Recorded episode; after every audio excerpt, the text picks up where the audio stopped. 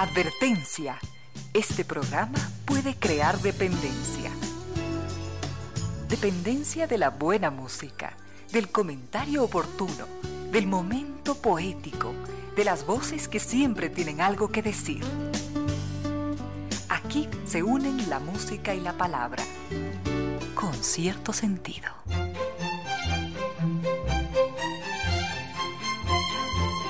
Bienvenidos, bienvenidas. Gracias por sintonizar Radio Suceso 101.7. Gracias por compartir estas horas de música, comentarios y entrevistas. Y ojalá, ojalá al final de la jornada, como siempre, podamos imaginar con esos favores que la fantasía nos hace.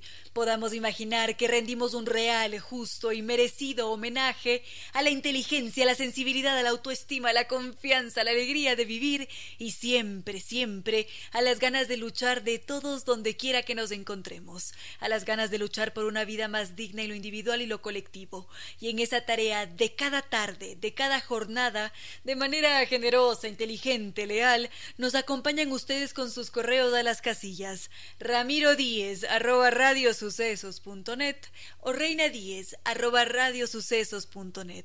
También lo hacen a través de redes sociales como Twitter, las cuentas arroba ramiro díez o arroba reina victoria dz. En Instagram nuestras cuentas son arroba Ramiro Díez Velázquez y arroba Reina Victoria 10 y en Facebook nos encuentran como con cierto sentido. Y también por supuesto gracias a estas empresas como NetLife, ese internet seguro de ultra alta velocidad que nos invita a cambiarnos a NetLife porque evidentemente nos va a garantizar seguridad, productividad y atención personalizada.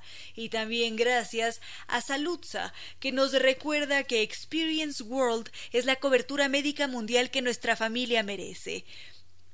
Saludsa es la empresa líder en medicina prepagada. Para mayor información podemos visitar su sitio web www.experience.es. Al frente en controles está allí el doctor Giovanni Córdoba ya listo y dispuesto a entregarnos una estupenda selección musical. En algún lugar de la realidad existe la fantasía. Con cierto sentido.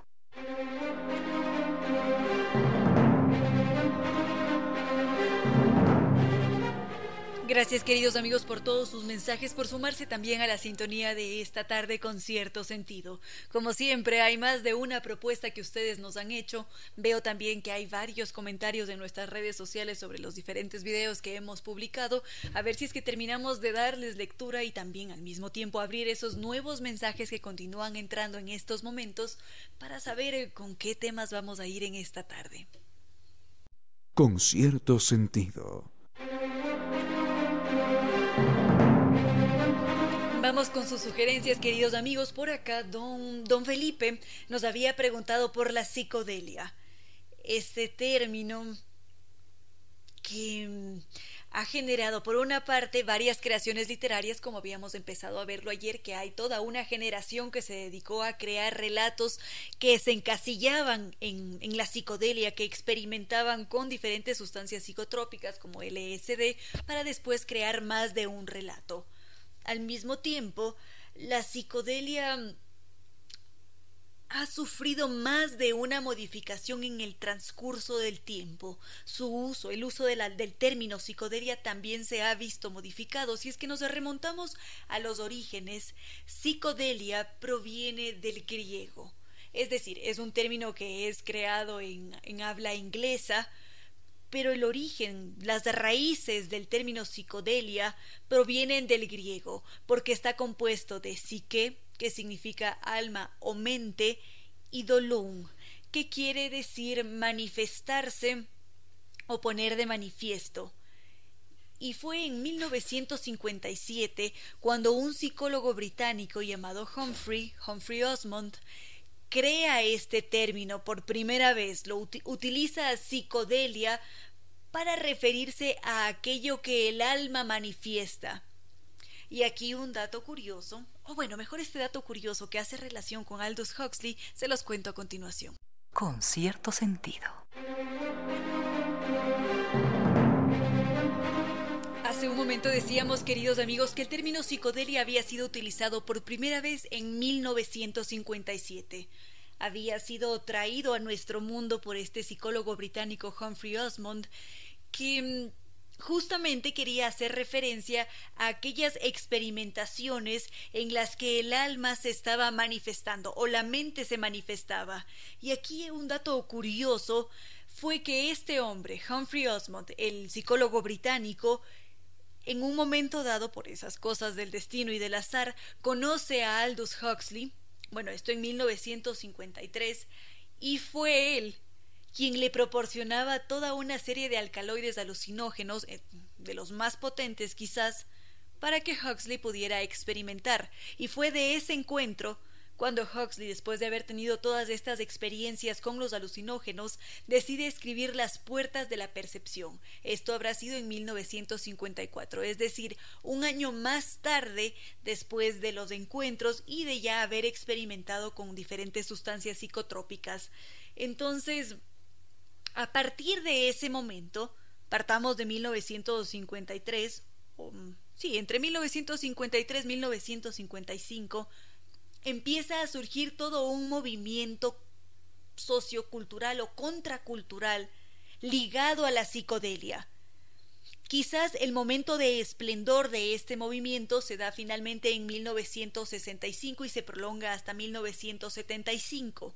Esto nos haría llegar hasta el tiempo en el que ya inicia el movimiento de los hippies. Sin embargo, quienes se centran en la psicodelia, quienes abogaban por ella, fueron varios individuos, algunos eran intelectuales, otros quizás provenían del mundo de los psicólogos, cada uno de ellos hablaban sobre la psicodelia desde su perspectiva. Hablaban a ese, se remitían siempre a ese primer momento en el que se había sintetizado el, LSD por primera vez.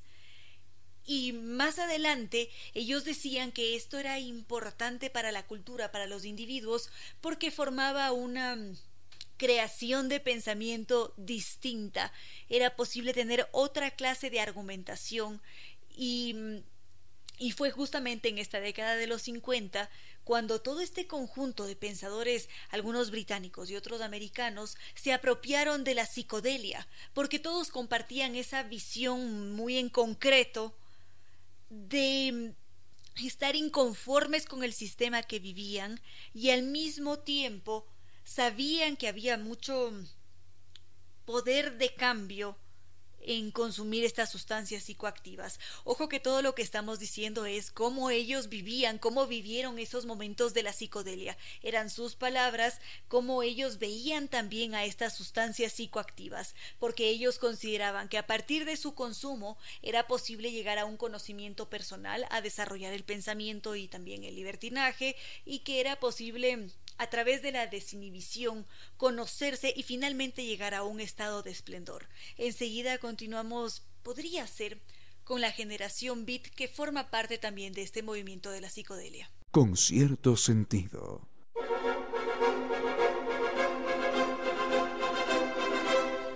Continuamos, queridos amigos. Habíamos dicho que durante la década de los 50 sucedió algo mm, impresionante para el pensamiento, porque surgió todo este movimiento que, que partía desde un grupo de intelectuales que se centraban en la psicodelia.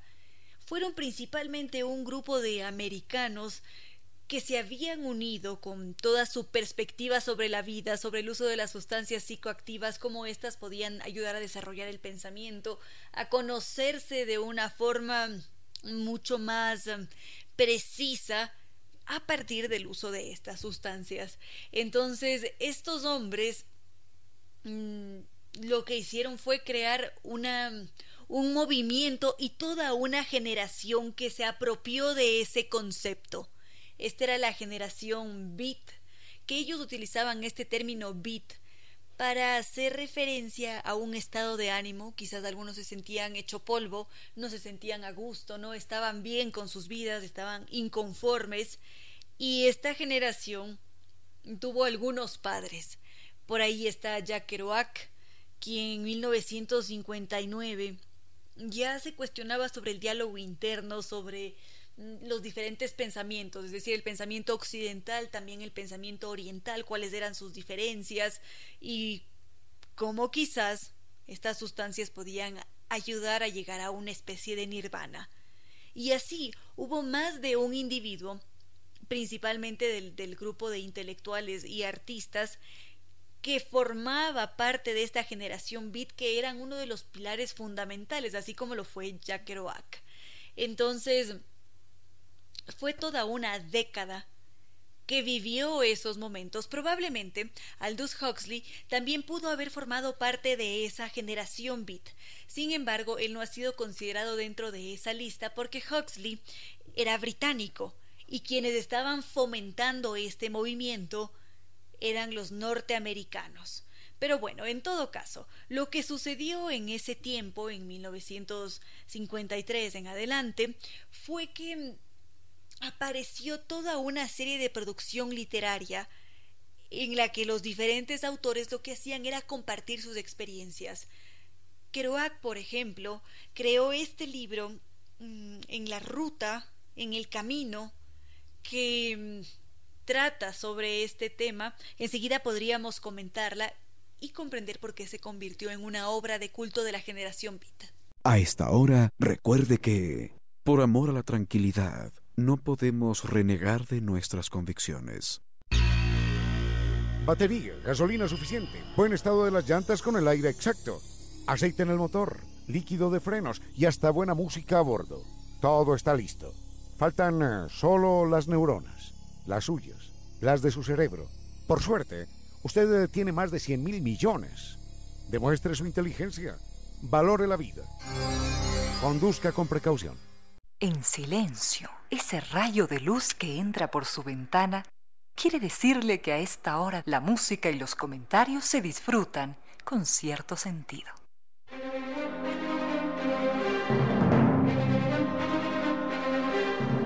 Ahora recibíamos una fotografía de don Javier Favara Barona, que es precisamente un ejemplar del libro de Jack Kerouac, En el Camino.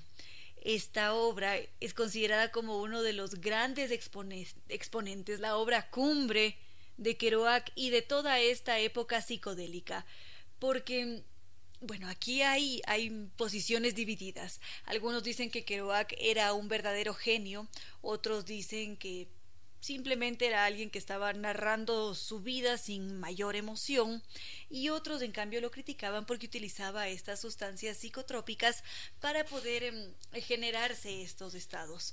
Si es que surge, si es que hay todo este boom de la psicodelia y se apropian y crean una generación del beat, fue porque todos estos individuos eran unos defensores del consumo de estas sustancias porque ellos sentían que esa excitación extrema de los sentidos, una vez que consumían estas drogas alucinógenas, definitivamente les cambiaba la perspectiva de la vida y por ese motivo ellos afirmaban que era posible desarrollar el pensamiento, conocerse de una forma mucho más profunda, realizar más de un cambio en la sociedad. Y es así, a partir del consumo de todas estas sustancias, que Kerouac crea esta obra en el camino, y que se convirtió en una de esas obras referentes.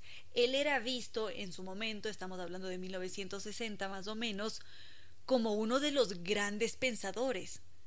Entonces, él lo que hace en el camino es crear esta narración sobre su vida, sobre una generación, sobre un individuo despierto un inconformista, por supuesto, que se sentía como un verdadero revolucionario, porque no estaba de acuerdo con estas vidas planificadas que están cargadas de horarios, de obligaciones y en las que hay que acabar la vida intentando perseguir esos objetivos que nunca llegan. Entonces, Kerouac sí que era un inconformista y él apostaba por una realidad distinta a la que estamos acostumbrados. Entonces, en el camino es una obra que hace un llamado al libre pensamiento, al hecho de vivir, el vivir por el vivir, el disfrutar el momento, cada segundo, cada instante, y al mismo tiempo agrega a esta obra ciertas dosis de caos que en un principio nacen desde el mismo ser humano que es caótico a su, a su, manera. Dentro de todo ese caos hay mucha belleza, como lo suele afirmar nuestro muy querido amigo don Rafael Proaño. Y, y bueno, Por este motivo, algunos lo admiraban, aplaudían a Kerouac y a esta obra en particular en el camino, mientras que otros decían que este no era un contenido profundo, que no tenía un aporte trascendental para la vida. Sin embargo, pudo convertirse en esa obra de culto. Iba más allá de una simple narración para algunos, una narración de amigos que iban por la vida viviéndola así como así, porque decían que en efecto había allí una queja de fondo, y por eso Kerouac es visto como uno de los padres de esta generación beat. Enseguida podríamos ver algo adicional. Con cierto sentido.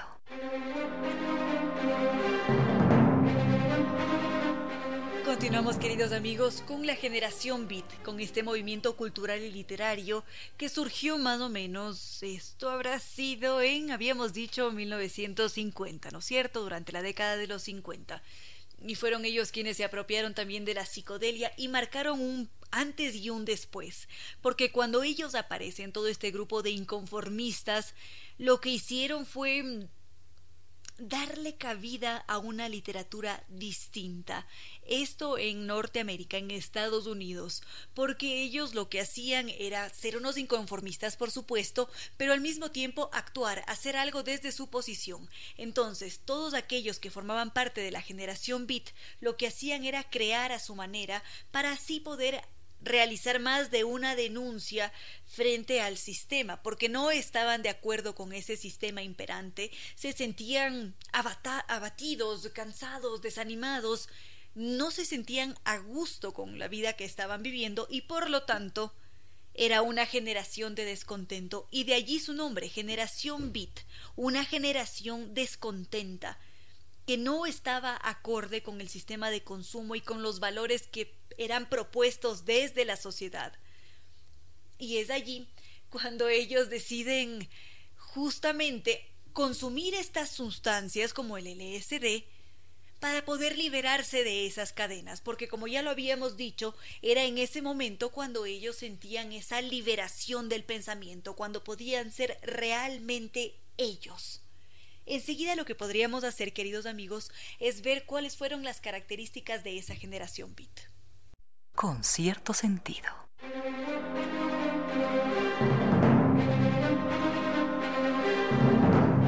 Continuamos recibiendo mensajes, queridos amigos, por acá algunos nos dicen cómo es posible esto de una tendencia que haya surgido a partir de la excitación de los sentidos estimulados por drogas alucinógenas. Así fue como sucedió y fue una marcadísima tendencia, era real. Y mm, en ese ámbito todo es posible. El ser humano es muy distinto, cada uno de nosotros actúa de una manera distinta frente a las sustancias, pero marcó a toda una generación. Es decir, hubo una generación beat que probablemente, así como nos lo dice nuestro muy apreciado amigo don Rafa Proaño, tenían unos canis psicodélicos, que también eran unos, unos caninos psicodélicos. Y estos individuos, además de ser unos inconformistas, de no soportar al sistema de consumo, de no estar de acuerdo con los valores, siempre tenían esta libertad de utilizar los alucinógenos, porque volvemos a repetirlo, ellos consideraban que esa era una forma de cambiar el pensamiento. Al mismo tiempo, en sus comportamientos eran muy directos, a veces abordaban temáticas crudas y lo hacían sin pelos en la lengua, tal y como ellos lo consideraban. Al mismo tiempo, a esta generación Beat le gustaba vivir el día a día, es decir, no acumulaban grandes de riquezas, sino que vivían cada momento como tenía que ser, o como ellos consideraban que tenía que ser.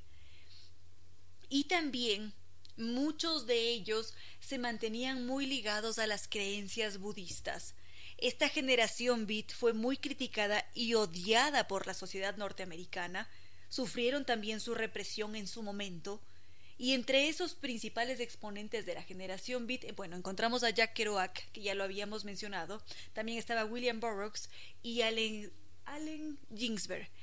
Ahora, decíamos que tranquilamente Aldous Huxley podía haber formado parte de esta generación Beat, sin embargo, él no fue aceptado por haber sido británico porque a Huxley le tocó vivir toda esta época. Bueno, él ya en 1930 era un verdadero referente.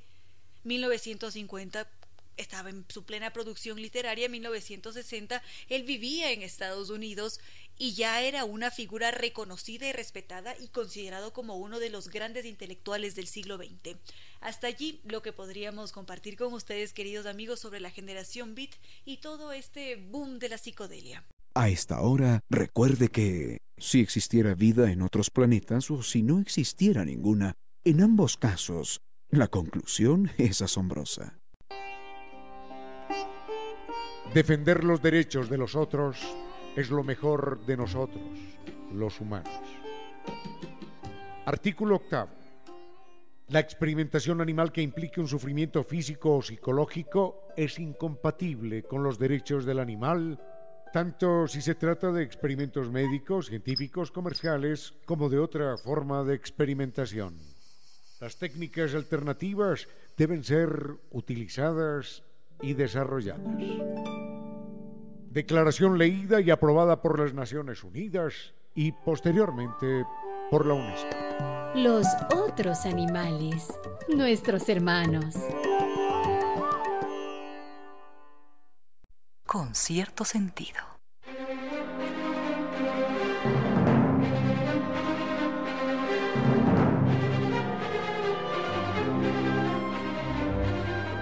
Queridos amigos por todos sus mensajes de cariño, por sus propuestas. Gracias a don John, a don John Bueno que en este momento se encuentra en sintonía desde Santander, ¿verdad? Él está en Santander, Colombia en estos momentos. Muchas gracias por estar. He descubierto también que hay algunos que se conectan desde Cali, bueno, otros desde Medellín. Por supuesto aquí en el Ecuador estamos también conectados. Y curiosamente, ¿dónde fue? Ay, tengo la sensación de que era Arabia Saudita era por allá algún país lejano en donde también nos estaban sintonizando. Pero bueno, en todo caso, muchas gracias por todos sus mensajes, por todas las propuestas.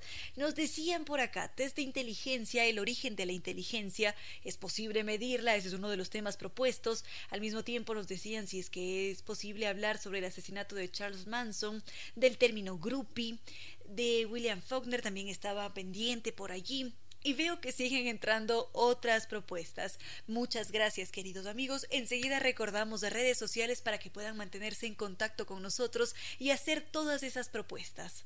Con cierto sentido.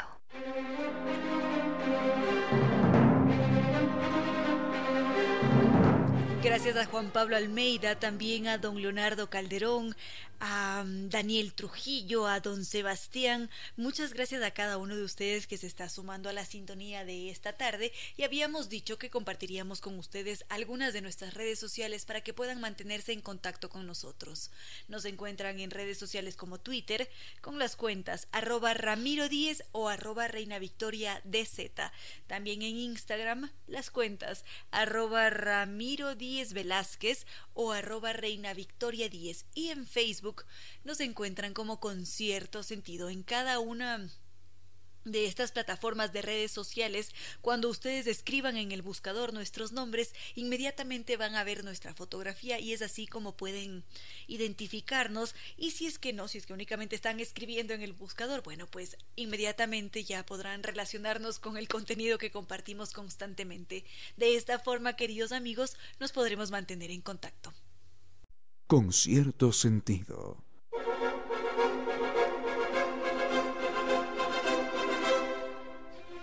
Gracias a don Cristian Jiménez que en este momento nos está escuchando junto con su hija Domenica. Qué alegría que puedan hacerlo y que estén en compañía, que sea una actividad padre e hijo, así como algunos nos escuchan con sus abuelos, como lo hace nuestro querido Matías, o como Alison que lo hace con su hermana. Muchísimas gracias siempre por estar. Ahora, entre los temas que nos habían sugerido estaba la inteligencia. ¿Qué sabemos sobre ella? ¿Cuál es la crítica que se ha hecho a la medición de la inteligencia? Y la inteligencia es un tema considerablemente amplio. Es un tema que ha interesado a psicólogos, a filósofos, también a educadores, en general a todos nosotros, porque en primer lugar, ¿qué es exactamente la inteligencia? ¿Cómo la definimos? ¿Cómo ve la sociedad humana a la inteligencia? ¿La considera quizás como un factor decisivo en nuestras vidas? Mm, ¿La considera como de especial relevancia para acceder a un trabajo o a los estudios. En general, este concepto de inteligencia ha generado varios estudios desde diferentes campos. Cada uno de estos campos, puede ser el filosófico o el psicológico, desde la perspectiva de la educación, ha desarrollado su perspectiva, sus problemas, los inconvenientes, las críticas también. Y es muy difícil coincidir en una única mm, definición de inteligencia, porque algunos nos dicen que existen múltiples inteligencias. Otros nos dicen, en cambio, que para poder comprenderla y llegar a, una, mm, a un concepto generalizado de inteligencia sería necesario remontarnos hasta los orígenes evolutivos. Entonces, lo que vamos a intentar hacer hoy es ver esas diferencias sobre la inteligencia, ver esas diferentes esos diferentes conceptos de inteligencia y también ver algo sobre la medición y la crítica que se ha hecho. Con cierto sentido.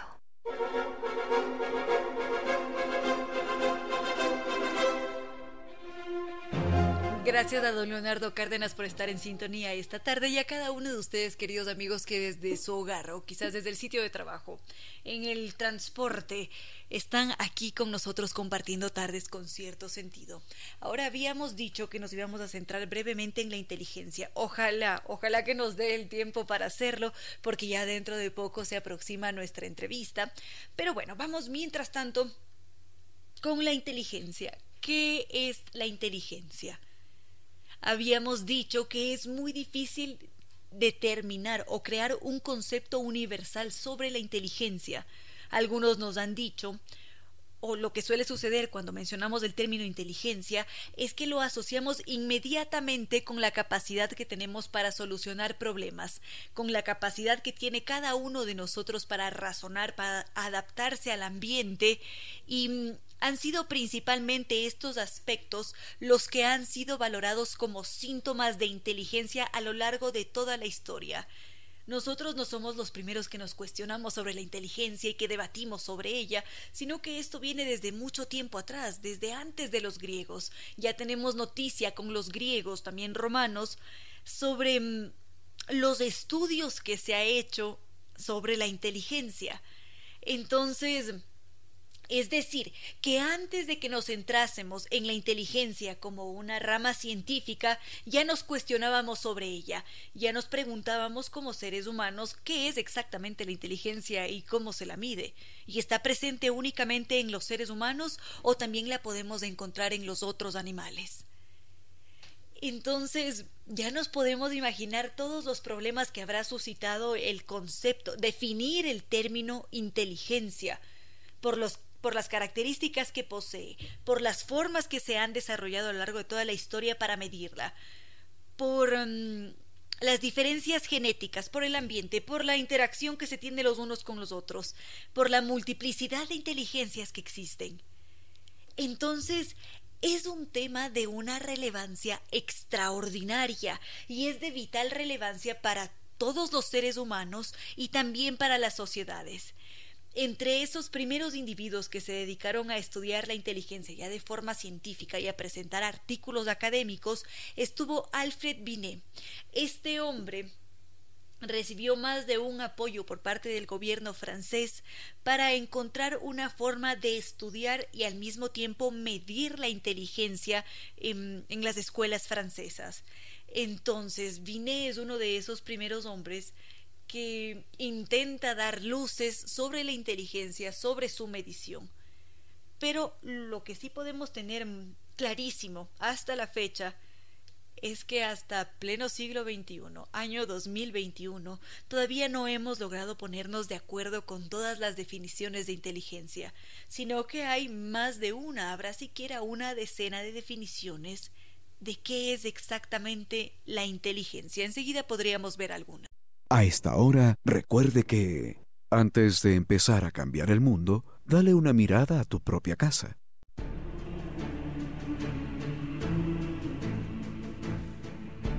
Viva con Diners. Viva su mejor historia. Aquí en Sucesos, un día como hoy. Con el auspicio de Diners Club, tu mundo sin límites. Ellos eran la pareja más dispareja. Ella, amante de la pintura y la música, cantante operática, fina, exquisita mujer.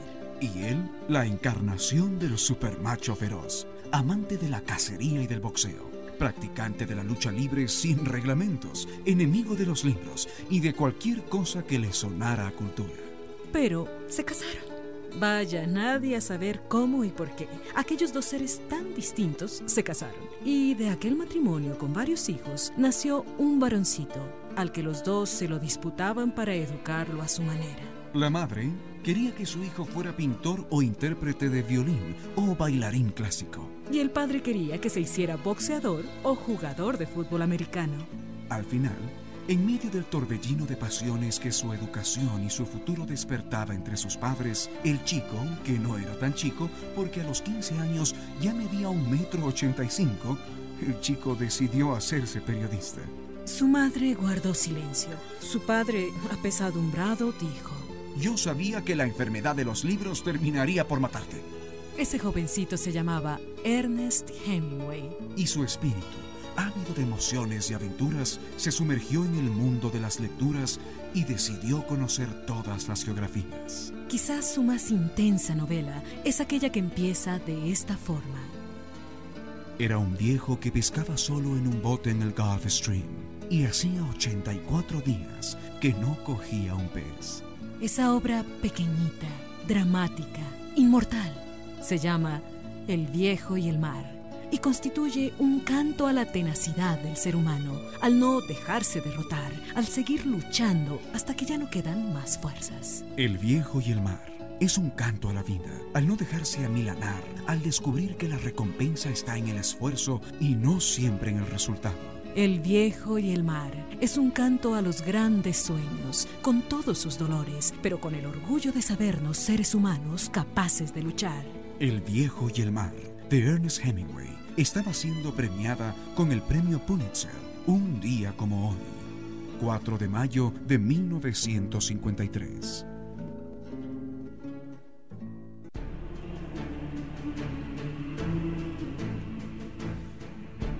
Viva con Diners. Viva su mejor historia. Aquí en Sucesos, un día como hoy. Con el auspicio de Diners Club, tu mundo sin límites.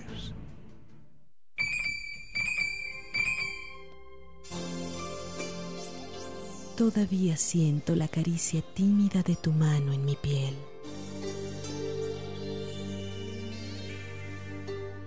En pocas palabras, la poesía dijo, Todavía siento la caricia tímida de tu mano en mi piel.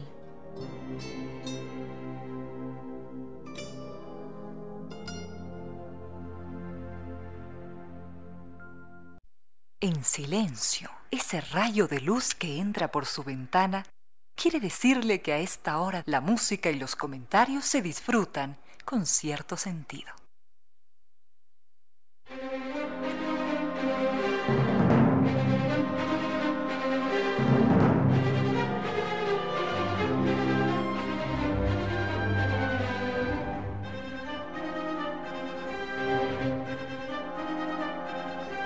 Queridos amigos, vamos a tener que dejar en pausa nuestro tema de la inteligencia, sus definiciones, diferencias. Veo que algunos nos han escrito con sus propios conceptos sobre la inteligencia. Lo había hecho don John Bueno, también nos escribía don Javier Favara.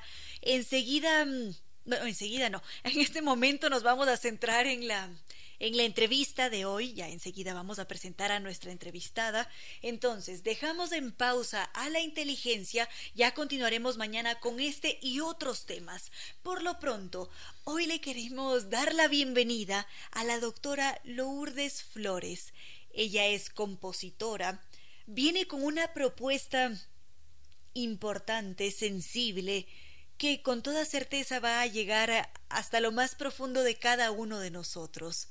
La doctora Lourdes Flores mm, tiene una trayectoria impresionante porque se inició en canto y guitarra a los 15 años, fue parte del coro de la Casa de la Cultura a los 20 años, ha recibido clases de canto a lo largo de toda su vida ha tenido profesores particulares de canto, ha estado en academias, ha tenido una trayectoria bellísima.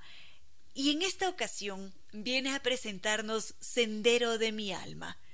Y será ella quien nos dé mayor detalle sobre Sendero de mi alma. Bienvenida a este espacio, doctora Lourdes Flores Chacón.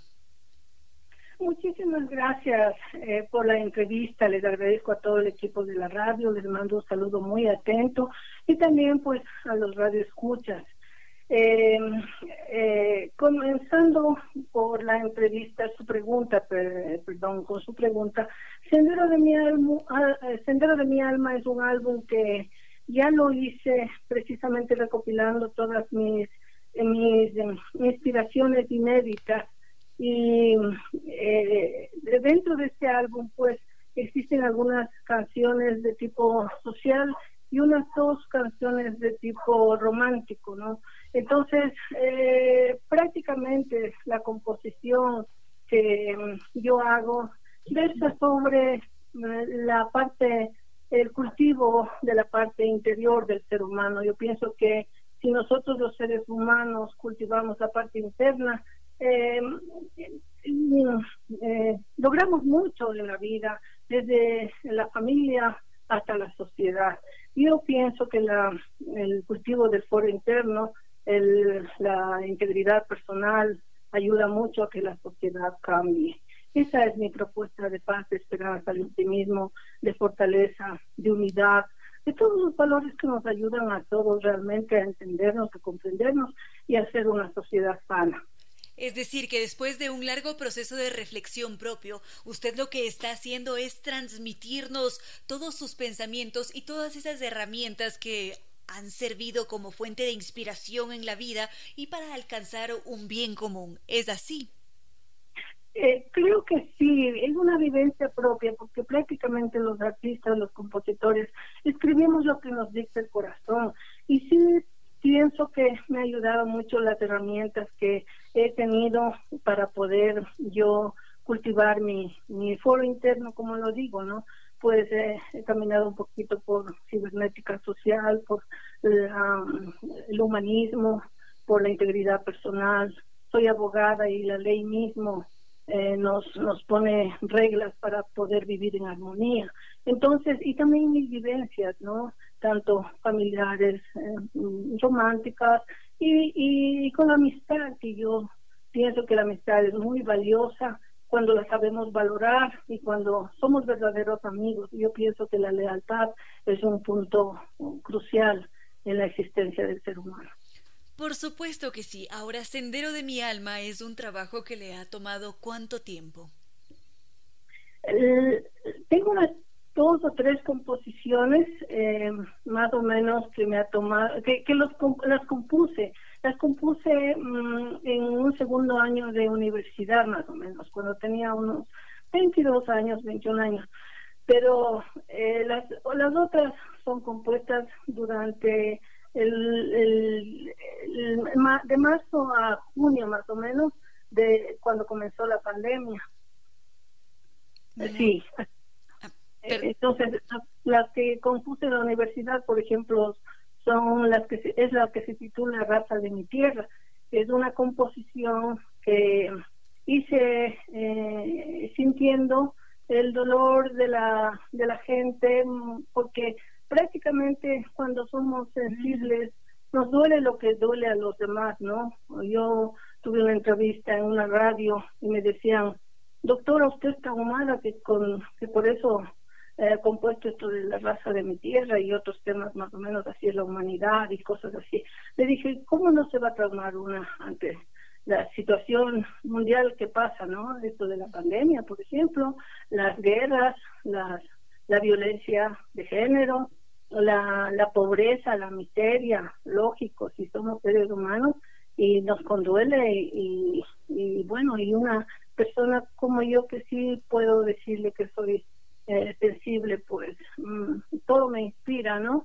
Eh, sin que me vaya a un extremo de negativismo, sino eh, la problemática social le inspira a uno, el amor le inspira, la vida misma, la existencia le inspira, los padres, los hermanos, las amistades, las bondades, la amabilidad, todo uno puede escribir a las flores, a la naturaleza, a todo, a todo lo que le inspira, ¿no? Por supuesto que sí, justamente uno de esos elementos que necesitamos para la creación musical es la sensibilidad, porque viene ligada de una serie de procesos, por supuesto. Ahora, usted ha hecho esta, esta creación musical no solamente en audio, sino que también está disponible en video. Sí, eh, el, el disco ya está hecho prácticamente. Es, es Sendero de mi alma, el álbum de todas son de mi autoría, son 10 canciones. Muy bien, son 10 canciones, pero cuando usted nos ha entregado su material, lo podemos ver en video, es decir, en DVD. Esta, esto ha tenido un, un, un objetivo en concreto. Eh, yo lo hice en video porque me parece que eh, al escuchar la, la melodía, la voz, la, la letra y la y la y, el video se conjuga ahí eh, pienso que para mirarlo la sensibilidad y, y, llega un poco más pienso a la, al alma de quien escucha no o no sé si estoy equivocada pero con ese fin es lo que hice no sé si si estoy bien o estoy mal, pero ese, ese es mi esa fue mi intención y mi, y mi propósito era llegar con algún mensaje a las personas que les llegue, ¿no? Porque muchas veces no a todos llega. Bueno, y los objetivos se cumplen, que es lo más importante. ¿Qué esperaría usted después de que conozcamos su música, que la sintamos así como usted lo ha hecho?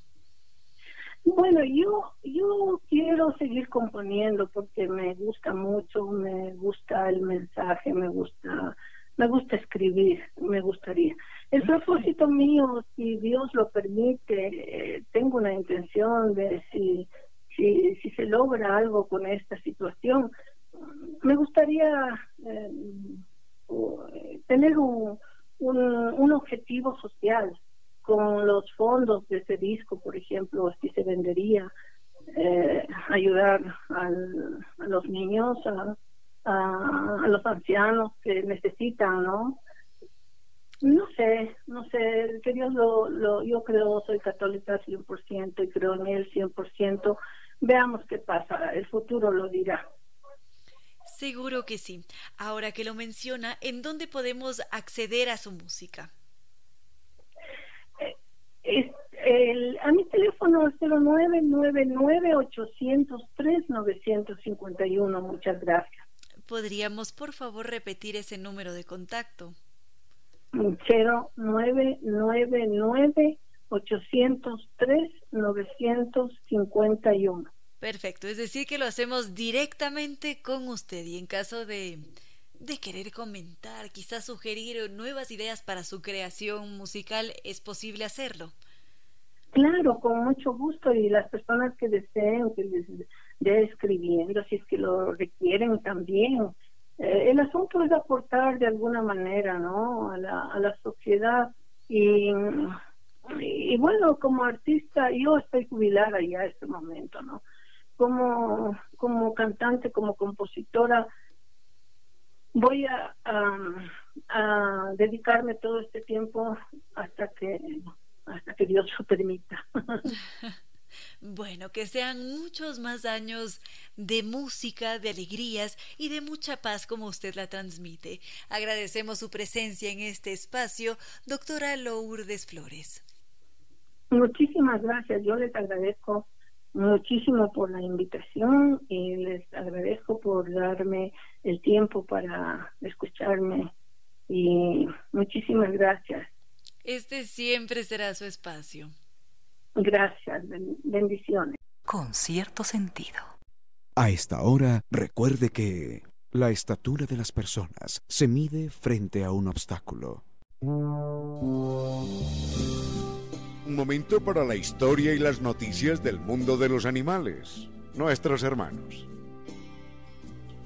Angie Jackson, una profesional de la terapia del lenguaje que vive en Reno, Nevada, Estados Unidos, nos cuenta que tiene un perro y una gata.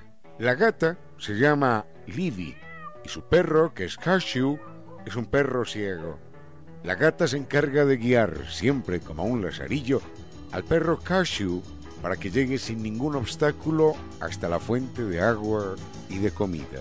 Eso nos recuerda que la gata y en general los animales poseen una conciencia ética, son altruistas, son justos, son compasivos, son solidarios, como también en muchas ocasiones podemos serlo nosotros, los seres humanos. Los otros animales, nuestros hermanos. Tiene que existir alguna luz entre la noche más espesa, algún país desconocido donde no exista la tristeza. Esa luz, ese país, está dentro de usted. Gracias por compartir con cierto sentido.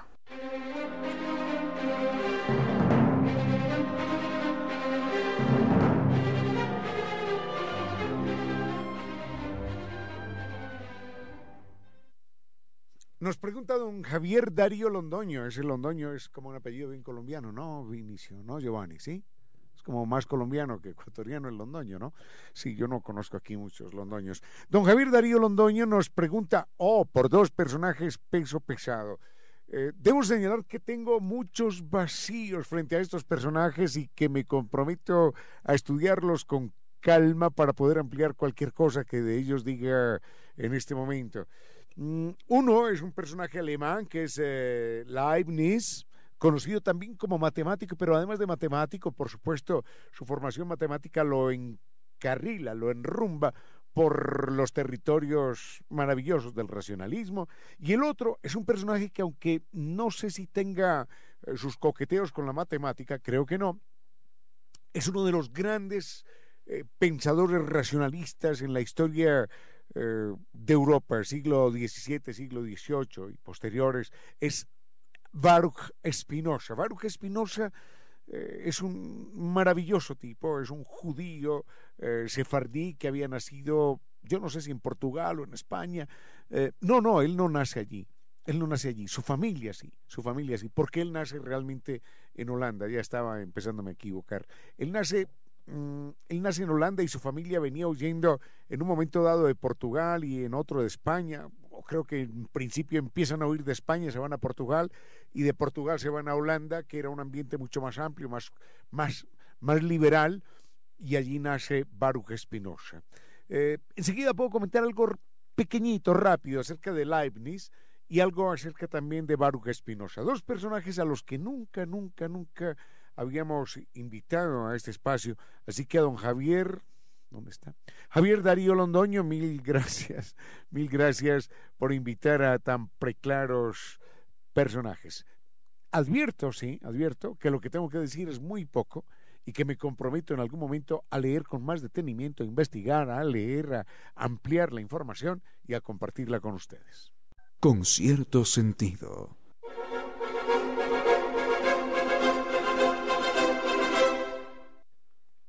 Es casi imposible hablar eh, de Leibniz, empezamos con Leibniz y luego hablaremos de Baruch Spinoza. Es casi imposible hablar de Leibniz sin hablar eh, de Newton. Son eh, contemporáneos, yo no sé cuántos años se llevan, no lo sé, pero en todo caso comparten el mismo tiempo en aquella Europa que se asomaba con ojos maravillados y maravillosos al mundo de la ciencia, al mundo de la razón. Leibniz es considerado uno de los grandes filósofos racionalistas conjuntamente con Baruch Spinoza y conjuntamente con, con Descartes o Descartes, como queramos decirle. Pero a, Leibniz, siento yo, los lleva al mundo del racionalismo, al mundo de la lógica, al mundo del, del positivismo, los lleva a la matemática. La matemática es un software mental de lógica absoluta y claro, cuando ese software mental de lógica absoluta se lleva a, otros espacios ideológicos, sigue imperando, por fortuna para ese ser humano, sigue imperando la lógica, el racionalismo. Por lo pronto, nos referiremos a Leibniz solamente como, como matemático. El Leibniz descubre el cálculo, yo no sé si el integral o el diferencial, el cálculo en general, lo descubre por sí mismo, lo descubre de manera autónoma eh, en una época en la que se suponía que él tenía que haber tenido acceso al cálculo de Newton, pero realmente Leibniz nunca tuvo acceso a las investigaciones de Isaac Newton, que también había descubierto el cálculo. Lo había descubierto algunos años atrás, pero lo que sí es claro es que Leibniz descubre el cálculo y no se queda solamente allí. Él descubre o crea, crea también la aritmética binaria y nos enseña algo que hoy hace parte de nuestra cultura, de, nuestra civilización, es que todos los números pueden ser expresados como una combinación de ceros y de unos. Sin eso, sin esos ceros y sin esos unos, hoy no existiría ningún computador, ningún celular, ningún viaje a la luna, ni siquiera esta comunicación, porque esta comunicación está ayudada y soportada por computadores. Los logaritmos, por ejemplo, también se le deben a Leibniz. Mm, la primera versión, el primer intento de formular la, teoría de la relatividad es de Leibniz. Es un personaje verdaderamente maravilloso que en su momento fue, fue calumniado, fue denostado por Newton, que como presidente de la Sociedad eh, Británica de Ciencias, no recuerdo su nombre, la Royal Society, algo más, como presidente aprovechó su posición de poder para denostar contra Leibniz. Así que en cualquier momento, cuando yo sepa un poco más, lo volveremos a invitar y agradezco a don Javier Darío Londoño por esta propuesta. Volveremos con otro grande, grande, grande en la historia, en la historia del pensamiento, que fue Baruch Spinoza, un judío maravilloso. Con cierto sentido.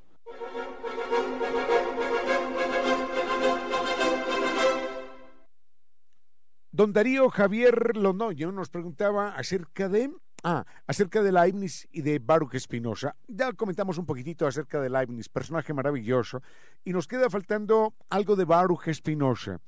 Eh, qué pena, yo sé que en algún lugar en mi casa hay un libro de Baruch Spinoza que me está esperando para que yo lo lea y y me comprometo a leerlo para compartirlo con ustedes, porque es un personaje que se merece, se merece el esfuerzo que uno haga en, leerlo. Baruch Espinosa de él sé algunas cosas y las quiero compartir con ustedes. Muere muy joven, muere alrededor de los, de los 40 años. Bueno, en aquella época no era muy joven, pero hoy, caramba, a los 40 años, un, un, un filósofo, un pensador eh, de su estatura, es una verdadera pena que nos abandone.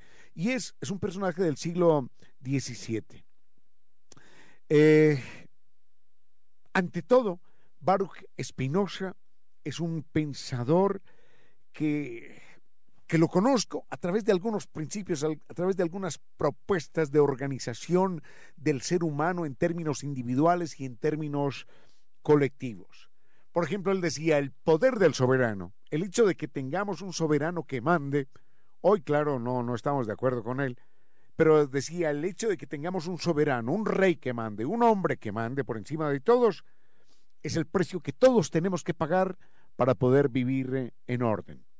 De alguna manera, tenía una visión eh, individualista, caudillista del mundo y del poder. Hoy los seres humanos tenemos otras visiones. Entendemos que no es solamente fulano, perano, sutano, el señor de sangre azul o el X o el Y o el representante de no sé quién en la tierra el que tiene que mandar, sino que, que tenemos posibilidades de reunirnos, de conformarnos en, en grupos, en asambleas, en formas más, más humanas de poder y empezar a definir.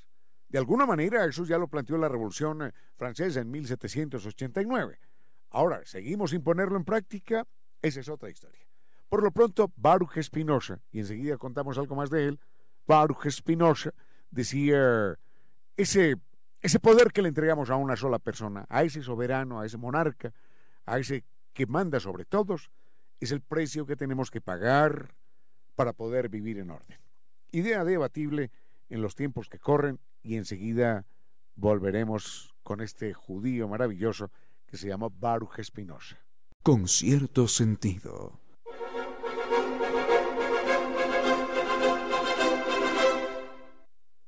Soy consciente de que mis eh, datos acerca de Baruch Espinosa son, eh, son muy, muy cortos, son muy pocos, son precarios, pero para que nos hagamos una idea y la próxima vez que lo invitemos al programa ya tengamos más elementos de juicio y hayamos creado un panorama sobre el cual podamos comprender mejor al personaje.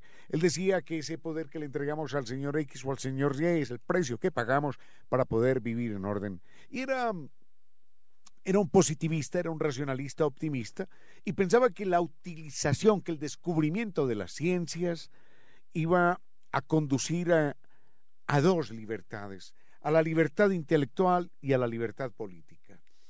Hoy, hoy todavía, todavía podríamos discutir si la aplicación, si el descubrimiento de las ciencias nos ha llevado a una mayor libertad, por lo menos a una mayor libertad política.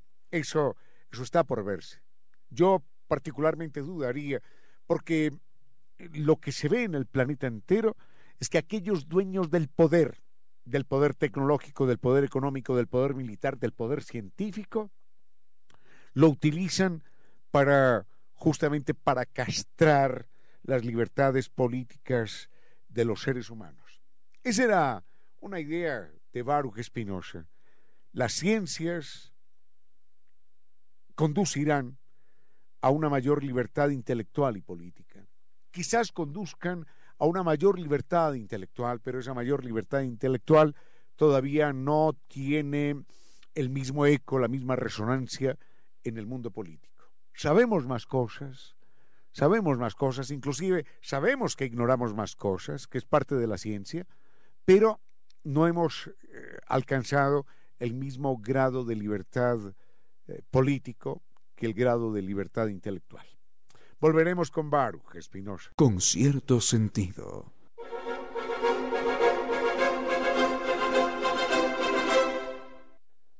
Cerramos este comentario acerca de Baruch Espinosa, recordando sí que él era un eh, filósofo del siglo XVII, muere muy joven, algo así como de 40 años, filósofo del siglo XVII que nace en, en Holanda. Holanda era un espacio del pensamiento, de la libertad. recordemos a Erasmo de Rotterdam, por ejemplo. Erasmo era un, eh, perdón, Holanda era un espacio de libertad intelectual. Había así presencia de, calvinistas, de protestantes, pero de todas maneras había un espacio de libertad que no se podía comparar con la represión que se vivía en España o en Portugal.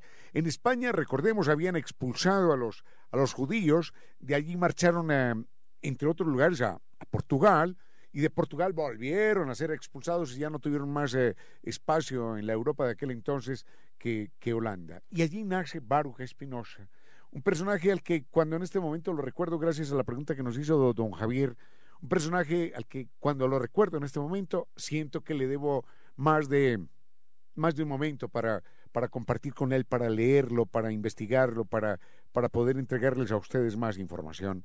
Lo recuerdo así, con distintos flashes, con distintos momentos de sus apreciaciones.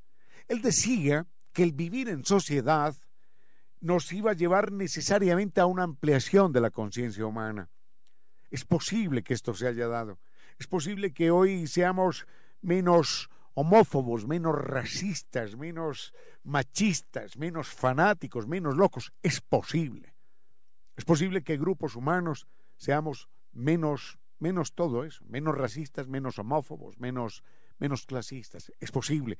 Pero, pero ese efecto de vivir en sociedad no ha sido el mismo para todo el mundo.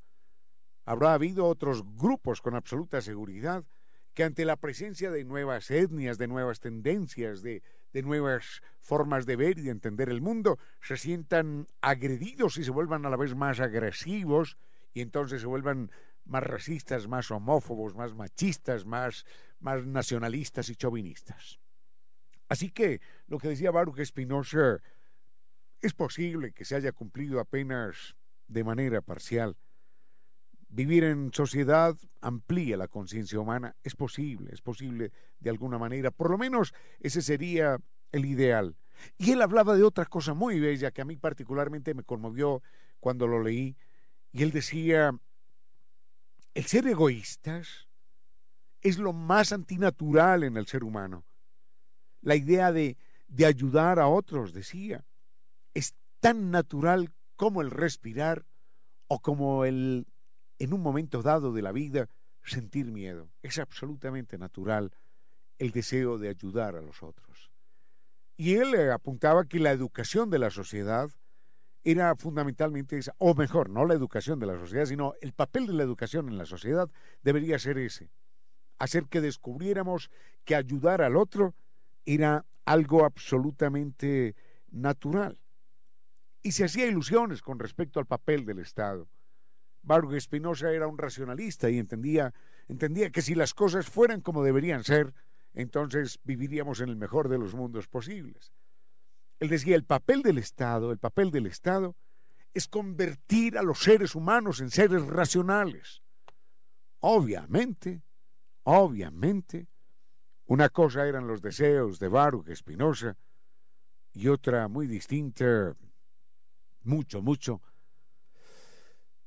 la realidad.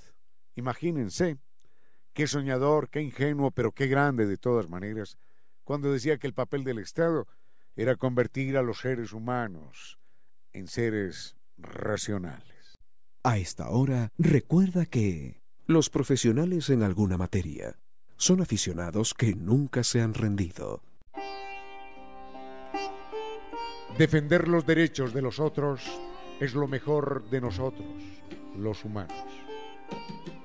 Artículo cuarto. Todo animal perteneciente a una especie salvaje tiene derecho a vivir libre en su propio ambiente natural, terrestre, aéreo o acuático y a reproducirse. Toda privación de libertad, incluso aquella que tenga fines educativos, es contraria a este derecho. Declaración leída y aprobada por las Naciones Unidas y posteriormente por la UNESCO. Los otros animales, nuestros hermanos. Con cierto sentido.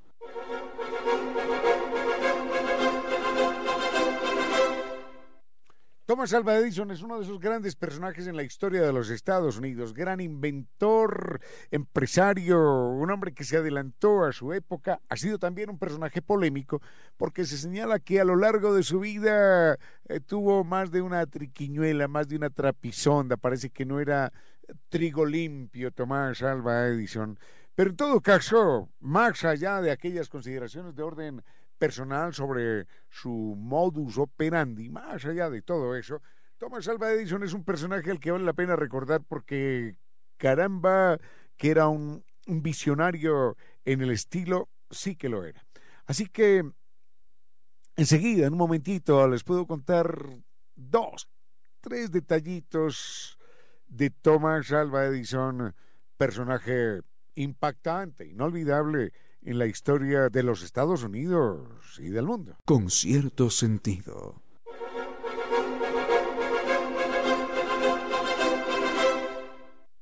Uno no podría decir que Thomas Alva Edison haya inventado la prensa, la prensa escandalosa. No sé si él la inventó, pero que en su momento hizo uso de ella, de lo que hoy llamamos sensacionalismo y amarillismo, hizo uso de ella para, para sacar resultados económicos altamente beneficiosos. Sí que lo hizo.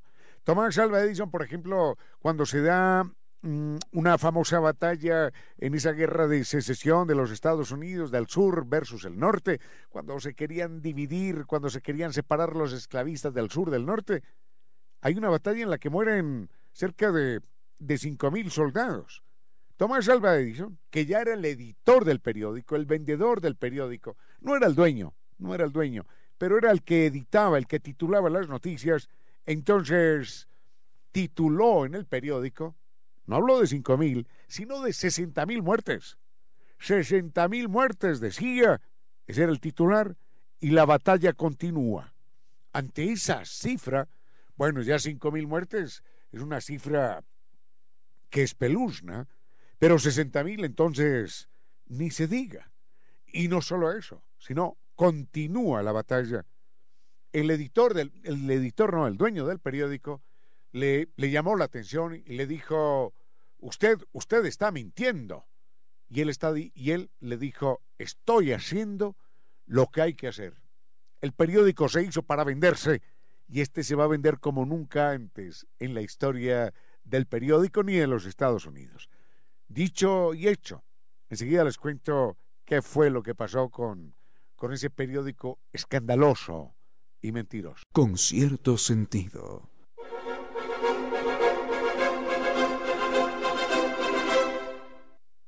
Recordábamos hace un momento a Tomás Alva Edison, insigne, mm, iba a decir escritor, bueno, también era escritor eh, a su manera, insigne mm, inventor y, y de alguna manera periodista, protoperiodista en los Estados Unidos, uno de los grandes periodistas y acudimos a lo que hacía con su estilo sensacionalista, amarillista, de alto impacto para vender más periódicos. Recordemos que hay una batalla de 5.000 y él dice que no, que no son 5.000 muertos, sino que son 60.000. Y agrega, y la batalla continúa. El dueño del periódico le dice, oiga, por favor, no mienta. Y él dice, ¿cómo que no mienta? Aquí de lo que se trata es de vender periódicos y va a ver cuánto los vendo. Enseguida se encargó de telegrafiar a todas las estaciones del, del tren, porque recordemos que él vendía el periódico montándose en el tren y bajándose en cada estación, vendía, vendía, vendía y seguía hacia adelante. Entonces, telegrafió a todas las estaciones del tren y le pidió a los directores de la estación que por favor fijaran carteles diciendo 60 mil muertos y ya viene el periódico. Entonces la gente empezó como loca a aglomerarse en las estaciones. Había hasta un problema de orden público porque ya la gente no cabía en las estaciones. Los primeros periódicos, mentirosos por supuesto, los primeros periódicos los vendió a 5 centavos. En la segunda, tercera estación los vendió a 10. Terminó vendiéndolos a 15 y al final, al final, al final, los vendió en 35 centavos era una ganancia inimaginable. Y en esa época Tomás Alva Edison imprimió mil ejemplares, mil ejemplares que los vendió todos, cuando el periódico tenía normalmente un tiraje que no llegaba a 300 ejemplares. Lo que hizo entonces fue, para compensar a los telegrafistas, darles un canje, darles eh, una atención, un regalo, y fue suscribirlos gratuitamente. En esa época un periódico era, era una joya que valía dinero, que no todo el mundo podía comprarlo. Lo suscribió gratuitamente durante tres meses. Ese es eh, Tomás Alba Edison, personaje polémico, personaje del cual se cuentan muchos, muchos momentos y lados oscuros en su historia. Algún día también lo, lo invitaremos para saber qué fue lo que hizo que no estuvo tan bien hecho. Con cierto sentido.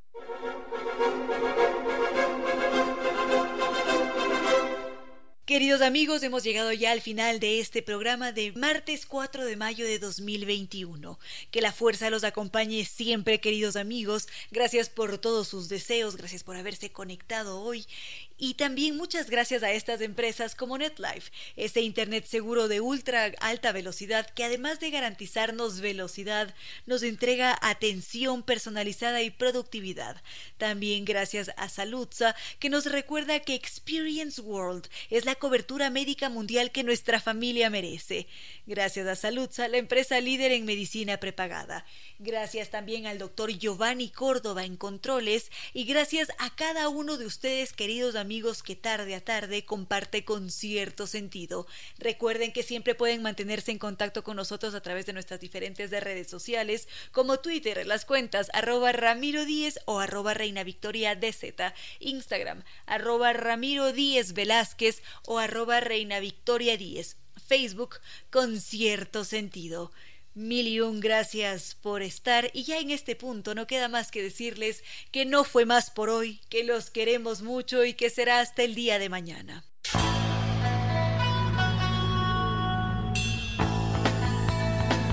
Si como dicen es cierto que en la vida no hay casualidades, piense, ¿por qué escuchó usted este programa? Tal vez escuchó aquello que necesitaba o tuvo la sospecha de esa luz dentro de su propio ser una gota de agua, un corazón que late, una semilla en su memoria, un remanso en medio de sus prisas, una voz que aliente su esperanza, una pluma para sus alas. Algo de eso hemos querido ser. Aquí, en concierto sentido, con Ramiro Díez. Y Reina Victoria Díez.